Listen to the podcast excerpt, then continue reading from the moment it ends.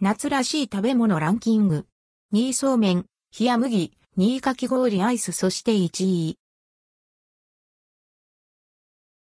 暑さから冷たいものや水分の多いものに魅力を感じることが多い夏。アンドルドクオー、夏の食べ物レッドクオーと聞いて思い浮かべるものは人それぞれですが、あなたは何を思い浮かべますか？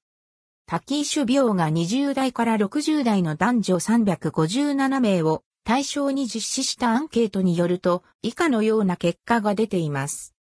夏の食べ物といえば、複数回答か。アンドルドクオー、夏の食べ物レッドクオーと聞いて、思い浮かべるのは何か聞いたところ、以下のような順位となりました。1位、スイカ89%、2位そうめん、冷や麦75%2位かき氷アイス 75%4 位、冷やし、中華60%、5位枝豆33%、6位トウモロコシ32%、7位、冷ややっこ25%、8位うなぎ21%、9位水曜か、10位ところてん。堂々の1位は、スイカ。みずみずしい果肉のシャクシャクとした食感は、まさに夏を感じさせてくれます。2位は、そうめん、冷麦。細く冷たい麺は、食欲のない時にぴったり。そして、同率2位となったのが、かき氷アイス。これもほてった体を冷やしてくれる、夏には欠かせないおやつですね。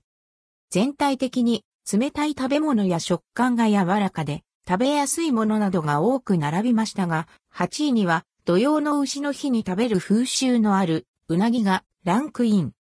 夏にスイカを食べる頻度は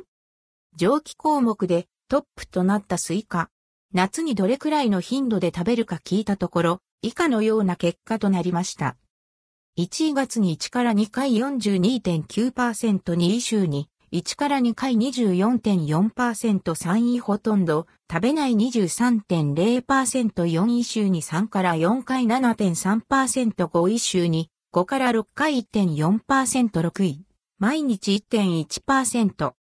月に1から2回という回答が半数近くでトップとなりました。次いで、週に1から2回、ほとんど食べないが、ほぼ同率。アンドルドクオー、夏といえば、アンドレッドクオーで連想しつつも、実際には食べない人も少なくない様子。続く、週3から4回、週5から6回、毎日は合わせると10%弱。このあたりの人たちは、スイカと共に夏を過ごしていると言っても過言ではないのではないでしょうか。